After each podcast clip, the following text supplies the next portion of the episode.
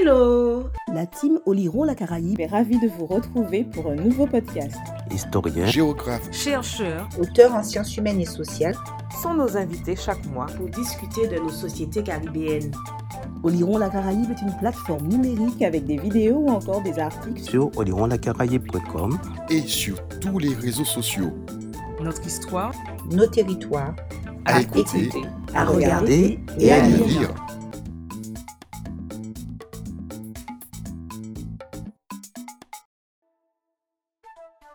Salut, salut, c'est Elsa de la team Oliron la Caraïbe et aujourd'hui je vous retrouve pour qu'on discute géographie. J'ai eu le plaisir d'échanger avec Virginie Duva, géographe qui travaille précisément sur le changement climatique.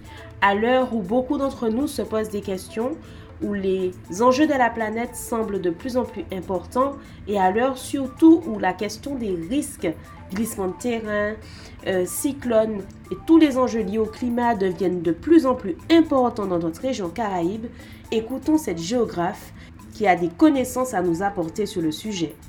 Bonne écoute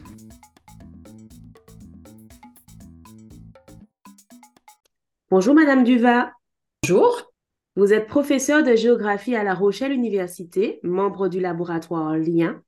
Vous étudiez les risques d'érosion côtière et de submersion marine, les facteurs qui les influencent ainsi que les mesures qu'il est possible de déployer pour y faire face et s'adapter aux impacts du changement climatique dans les petites îles tropicales. Depuis votre thèse sur les littoraux des îles Seychelles, votre recherche s'est étendue sur l'étude des impacts du changement climatique sur les littoraux tropicaux et l'adaptation côtière en milieu littoral.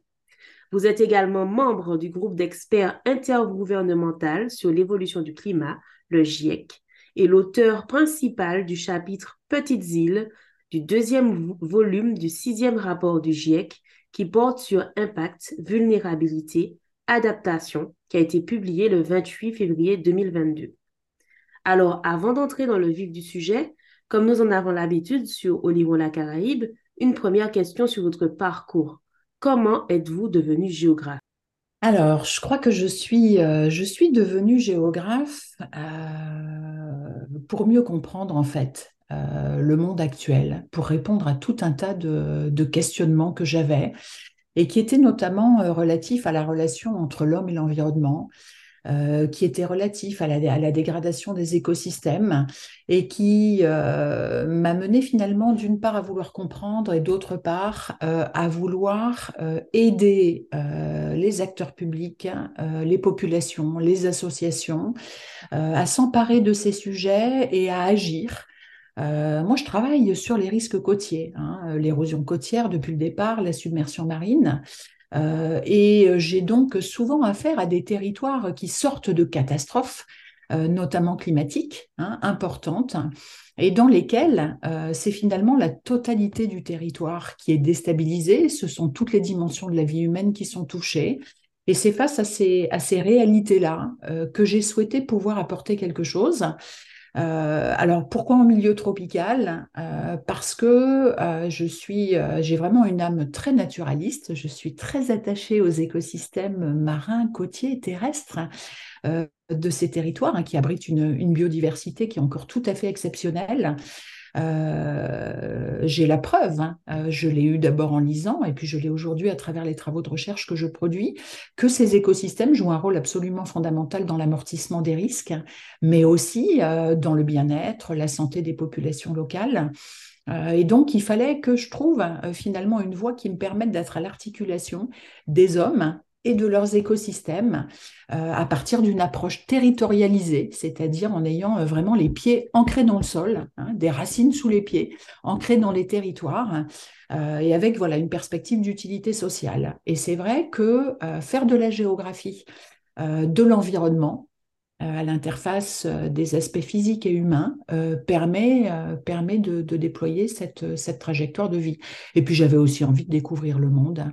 Euh, de voyager, d'apprendre par, euh, par le voyage et par euh, les expériences d'autrui ailleurs. et ça, la géographie permet aussi de le faire. Alors aujourd'hui, on parle beaucoup et de plus en plus de changement climatique dans les médias, sur les réseaux sociaux notamment, mais force est de constater que c'est une expression qui n'est pas toujours comprise ou qui n'est pas comprise de la même manière par tous. Est-ce que vous pouvez nous expliquer ce qu'est le changement climatique? Alors, le changement climatique, euh, pour, euh, pour expliquer ce que c'est, je vais euh, repartir en fait de quelque chose qui a été développé dans le volume 1 de ce dernier rapport du GIEC. le volume 1, il a été publié en août 2021. Euh, et euh, dans ce volume 1, on trouve quelque chose qui est très intéressant et euh, c'est ce qui s'appelle les indicateurs de pression climatique. Autrement dit, le changement climatique, c'est le fait qu'un grand nombre de paramètres du climat, qui sont très palpables en fait pour la population hein, sur un territoire, tels que euh, le régime des précipitations, euh, des paramètres tels que euh, les températures, température atmosphérique, température océanique, des paramètres également tels que l'intensité des cyclones ou encore le blanchissement corallien, l'érosion côtière. voilà, c'est le fait qu'un certain nombre de paramètres du climat se modifient sous l'effet euh, de la perturbation par les activités humaines hein, depuis euh, la révolution industrielle, depuis à peu près 150 ans, euh, du fonctionnement du système couplé climat-océan. Hein. L'homme, en émettant des gaz à effet de serre, complètement modifié le fonctionnement de la, planète et il en résulte une modification d'un certain nombre de paramètres climatiques. Et c'est quelque chose d'important puisqu'on estime aujourd'hui que dans 96% des régions du globe, y compris les petites îles tropicales, donc nos outre-mer, hein, ce sont aujourd'hui plus de 10 paramètres du climat qui sont perturbés. Donc ça, ça a des effets concrets et en cascade sur toutes les dimensions de la vie humaine. Mmh euh, vous, vous devancez un peu ma question, mais je vous la pose quand même. Quels sont les critères utilisés? Quelles sont les données qui permettent de mettre en évidence ce changement climatique? Et surtout de l'expliquer? Alors, pour mettre en évidence ce changement climatique, hein, euh, on s'appuie sur des types de données assez variés. Euh, d'abord, ce qu'on appelle des données instrumentales d'observation. Mmh. On utilise par exemple des marégraphes pour mesurer les variations du niveau de la mer. Mhm. Euh, c'est un exemple de données d'instrumentation.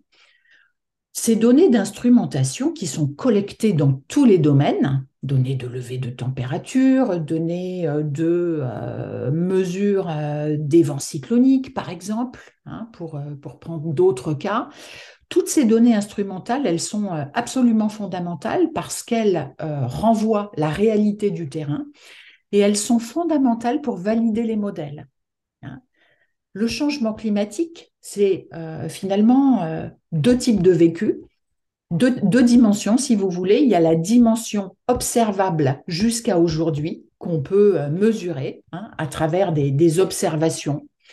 Et il y a ensuite toute la partie euh, futures, hein, ce qu'on appelle les projections climatiques, qui elles sont établies à partir d'ensembles de modèles. Et ces modèles ont besoin justement hein, des données d'observation euh, pour pouvoir euh, prédire hein, le climat de demain avec les marges d'incertitude les plus, les plus réduites possibles. Donc on a besoin de beaucoup de données.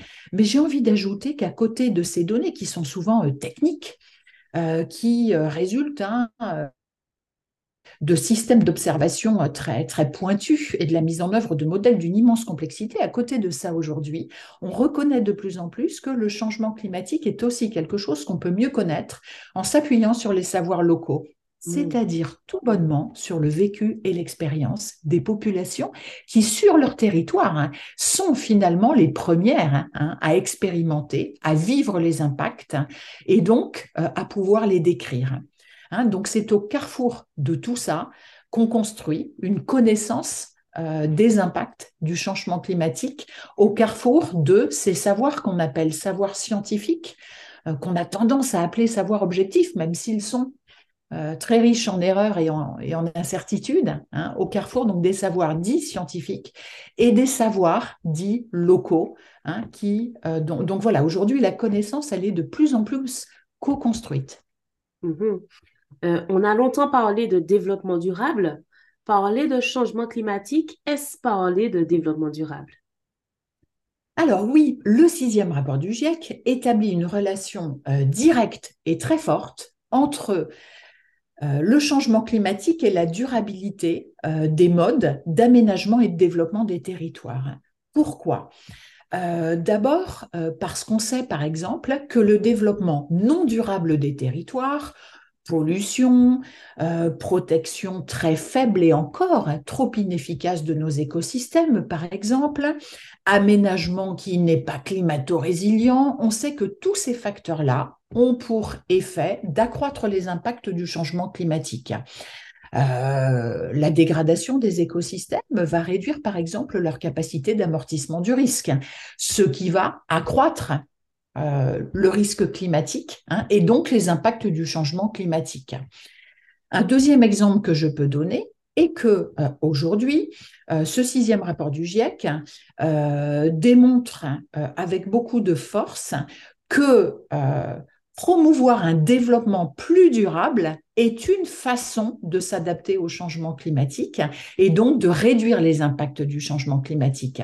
Dans le sixième rapport du GIEC, on a euh, par exemple démontré que parvenir à avoir une gestion intégrée, climato-résiliente, plus durable, euh, du continuum d'écosystèmes qui s'étendent sur les îles hautes Hein, des Outre-mer par exemple, du sommet des montagnes jusqu'à la crête des récifs, est une façon de promouvoir l'adaptation au changement climatique. Si on ne gère pas ce continuum d'écosystèmes terrestres, côtiers et marins de manière intégrée, on continuera à aller vers ce qu'on appelle la maladaptation. Donc oui, ces deux exemples prouvent qu'un développement plus durable est un levier hein, fondamental pour réduire les impacts du changement climatique et donc promouvoir l'adaptation.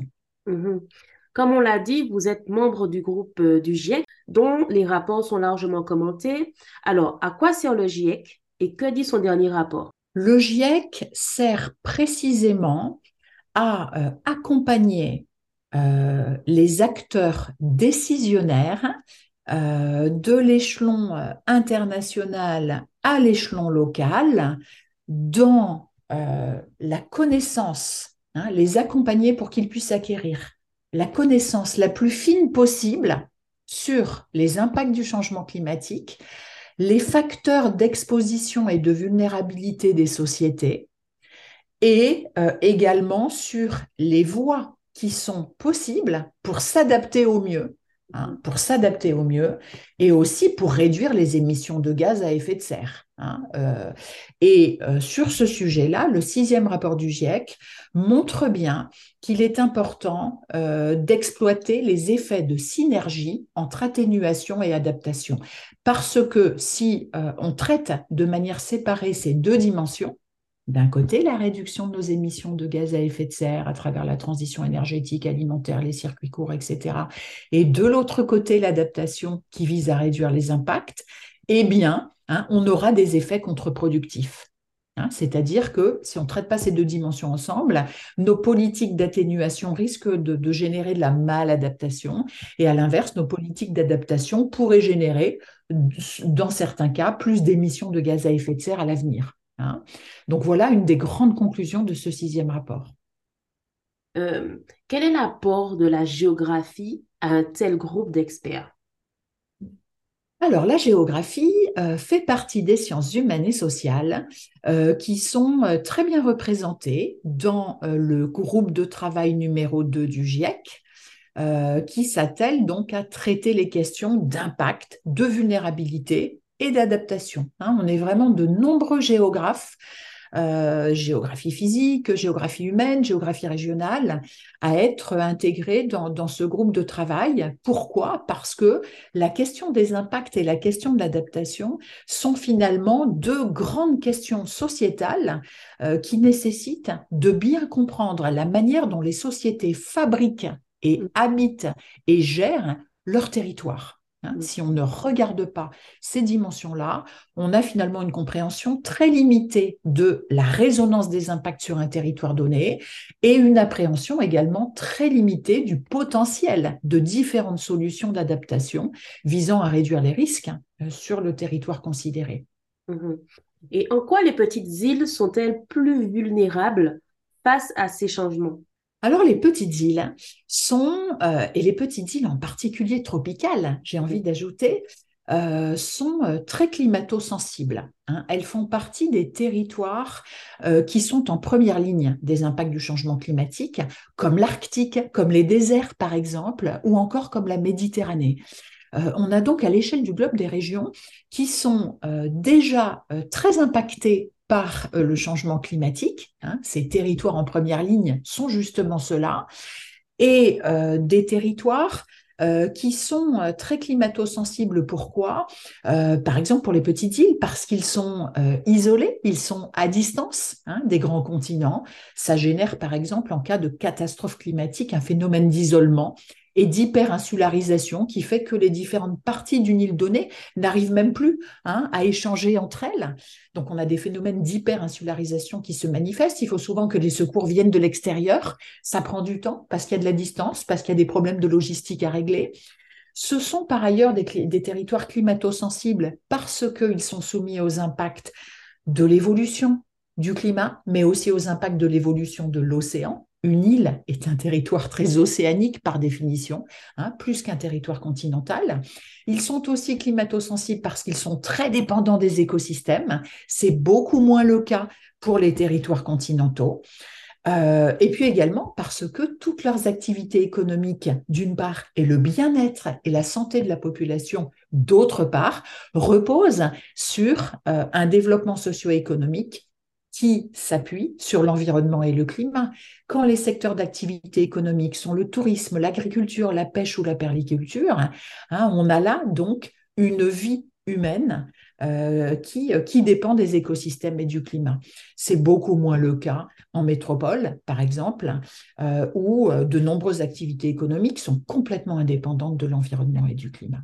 Alors, euh, qu'en est-il des îles de la Caraïbe? Pe- Peuvent-elles disparaître? Alors, euh, vaste question que celle de la disparition des territoires. Dans la Caraïbe, de manière large, il y a des îles hautes, montagneuses, et puis des îles basses, qui sont des îles récifales. Celles-là peuvent, euh, à long terme hein, et sous certaines conditions, potentiellement disparaître. Euh, mais pour l'instant, on n'en est pas là.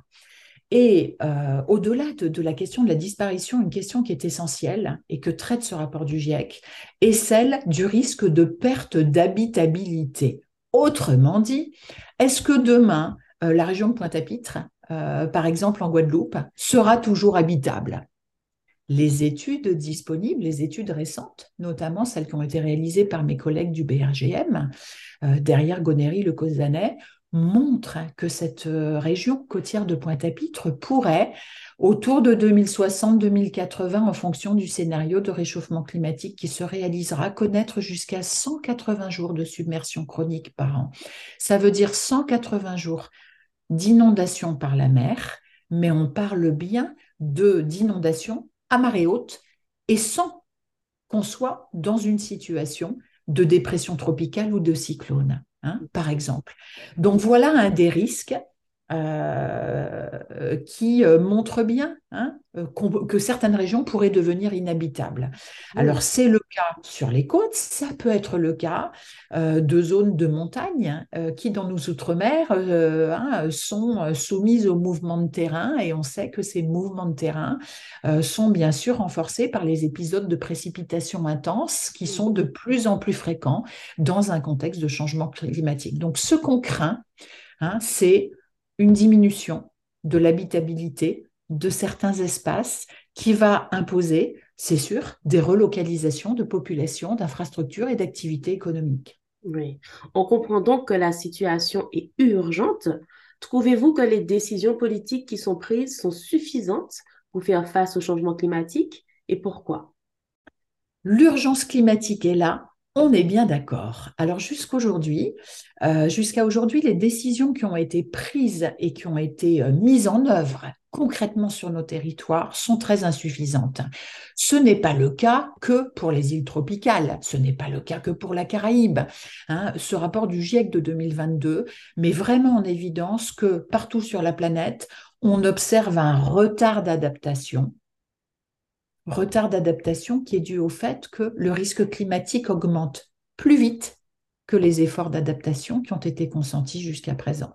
Donc il y a vraiment un besoin urgent de rattraper ce retard d'adaptation et de déployer des politiques d'adaptation beaucoup plus ambitieuses, fondées sur des investissements financiers du public et du privé beaucoup plus importants que jusqu'à aujourd'hui, et sur la mobilisation de tous les moyens disponibles, impliquer la population, Hein, bien sûr, euh, c'est fondamental. Et euh, surtout, se lancer euh, sur la co-construction de trajectoires d'adaptation, hein, c'est-à-dire être capable de dire quel est le futur que l'on désire pour 2100, quel est le futur que l'on désire collectivement pour 2050, et à partir de là, faire une sorte de rétro-planning qui consistera simplement à choisir par quel chemin, quel chemin on veut prendre pour atteindre collectivement ce futur désirable pour tous. Hein. Voilà l'énorme défi face auquel on est et ça demande évidemment beaucoup plus de volonté et de portage politique qu'on en a eu jusqu'à présent et aussi beaucoup plus de moyens humains, financiers, euh, etc., hein, que ceux qui ont été jusqu'à présent déployés sur les territoires. Mmh Il faut passer à la vitesse supérieure, on est bien d'accord. tout à fait. Alors, essayons d'être positif et optimiste et surtout de réfléchir en termes de solutions. Comment peut-on faire pour gérer les effets et s'adapter à de tels changements et quelles solutions proposez-vous? Alors, les solutions sont très, euh, sont très nombreuses. Hein. Je vais donc restreindre mon propos à l'adaptation côtière. C'est déjà un vaste champ et euh, finalement, c'est quand même une priorité euh, hein, sur, sur, sur nos territoires insulaires.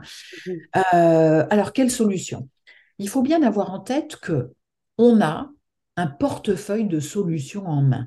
Ce portefeuille de solutions, quand on veut s'adapter à l'érosion côtière et la submersion marine, inclut par exemple l'ingénierie lourde, construire des digues, des murs de protection, des cordons d'enrochement, solution qu'on a beaucoup mobilisée jusqu'à présent, mais qui est souvent très mal adaptative sur nos territoires. Donc ça veut dire qu'il va falloir certes l'utiliser là où on n'a pas le choix, par exemple pour protéger des villes côtières très menacées, mais qu'il va falloir en revanche, là où on le peut, basculer vers d'autres solutions plus prometteuses. Lesquelles? Deuxième solution possible, c'est d'essayer d'utiliser les solutions fondées sur la nature, hein, qui consistent à mieux protéger, à restaurer et à mieux gérer nos écosystèmes, parce qu'ils nous protègent quand ils sont en bon état de santé. Donc ça consiste à s'attaquer aux causes profondes de la dégradation des écosystèmes. On peut penser à la, pollution, on peut penser aux modalités d'aménagement non durable hein, des territoires qui souvent dégradent les écosystèmes.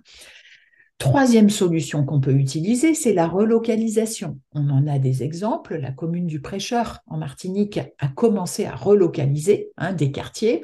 On a des exemples en Guadeloupe, par exemple à Capesterre, et on a à Saint-Martin de vastes zones euh, dans lesquelles il va falloir, dans les décennies qui viennent, faire de la relocalisation parce qu'elles sont basses, parce qu'elles sont submersibles et parce qu'elles seront, elles seront tout aussi détruites par les prochains cyclones qu'elles l'ont été par ceux de 2017. Mmh. Donc ces trois exemples pour montrer qu'on a un portefeuille de solutions et que l'enjeu pour demain, c'est de euh, d'identifier des combinaisons de solutions. Souvent, une solution toute seule ne suffit pas pour réduire considérablement le risque. Donc, combiner des solutions qui soient pensées de manière spécifique pour chacun des types de sites qu'on doit traiter. On ne protège pas de la même manière un littoral urbain et un littoral rural, par exemple. Et ensuite, il va falloir que ces combinaisons de solutions soient pensées de manière évolutive. Pourquoi? Parce qu'une combinaison de solutions, par exemple, solutions fondées sur la nature, plus ouvrage euh, lourd, c'est ce qu'on appelle des solutions hybrides, c'est quelque chose qui va peut-être marcher jusqu'à 2040-2050, mais qui ensuite va devenir obsolète. Et à ce moment-là, il faudra être capable de bifurquer vers la relocalisation. Donc c'est ça le grand défi en matière de solutions, identifier des combinaisons de solutions pertinentes et être capable de les faire évoluer sur le temps long. Pourtant, il y a aussi ceux qui remettent en cause l'existence du changement climatique, qui pensent même que le GIEC ment. Qu'en pensez-vous? Écoutez, aujourd'hui, les climato-sceptiques hein, sont euh, très minoritaires et n'ont pas d'argumentation euh, robuste euh, pour soutenir leur discours. Donc, donc voilà ce que j'en pense. Hein, euh, je crois que voilà, on n'a pas de temps à perdre euh, avec ceux qui voilà qui nient euh, les observations et les mesures qui sont faites et qui sont aujourd'hui extrêmement robustes. Donc continuons à avancer hein, avec la grande majorité, c'est-à-dire avec tous ceux qui sont convaincus qu'il faut passer d'une action peu ambitieuse à une adaptation transformationnelle. Les chercheurs font beaucoup d'efforts aujourd'hui pour communiquer leurs résultats à destination de toutes les parties prenantes, c'est-à-dire tous les groupes de la société qui sont concernés, qu'il s'agisse des professionnels dans les différents secteurs d'activité, qu'il s'agisse des acteurs publics, qu'il s'agisse des associations des ONG ou encore de la société civile. Notre recherche est de plus en plus pensée pour répondre aux grands questionnements de la société et euh, donc à l'amont et puis à l'aval. Hein. notre recherche, on la dissémine de plus en plus conférences grand public, podcasts, interventions dans les médias, expositions, etc. Hein, et, le ce travail euh, est facilité par le fait que euh, on produit de plus en plus notre recherche avec l'appui des autres acteurs de la société, qui finalement constituent aussi une énorme base de données dans laquelle on vient cueillir hein, euh, des, des informations essentielles. Oui. Bien, nous arrivons au terme de notre échange très riche. Merci, Madame Duva, pour, euh, pour cette discussion qui montre que la situation est urgente, mais que des solutions existent et que des possibilités d'adaptation peuvent être trouvées si nous réagissons. Euh, nous rappelons à nos auditeurs et à nos auditrices que sur notre site, ils pourront aller plus loin avec une bibliographie qui leur est euh, proposée. Nous vous disons donc à bientôt pour un nouveau podcast sur Oliron la Caraïbe. Merci à vous. C'était le podcast d'Oliron la Caraïbe. Oliron la Caraïbe, c'est une plateforme numérique avec également des vidéos ou encore des articles sur olironlacaraïbe.com et sur tous les réseaux sociaux. Notre histoire, nos territoires, à, écouter, à regarder et à lire.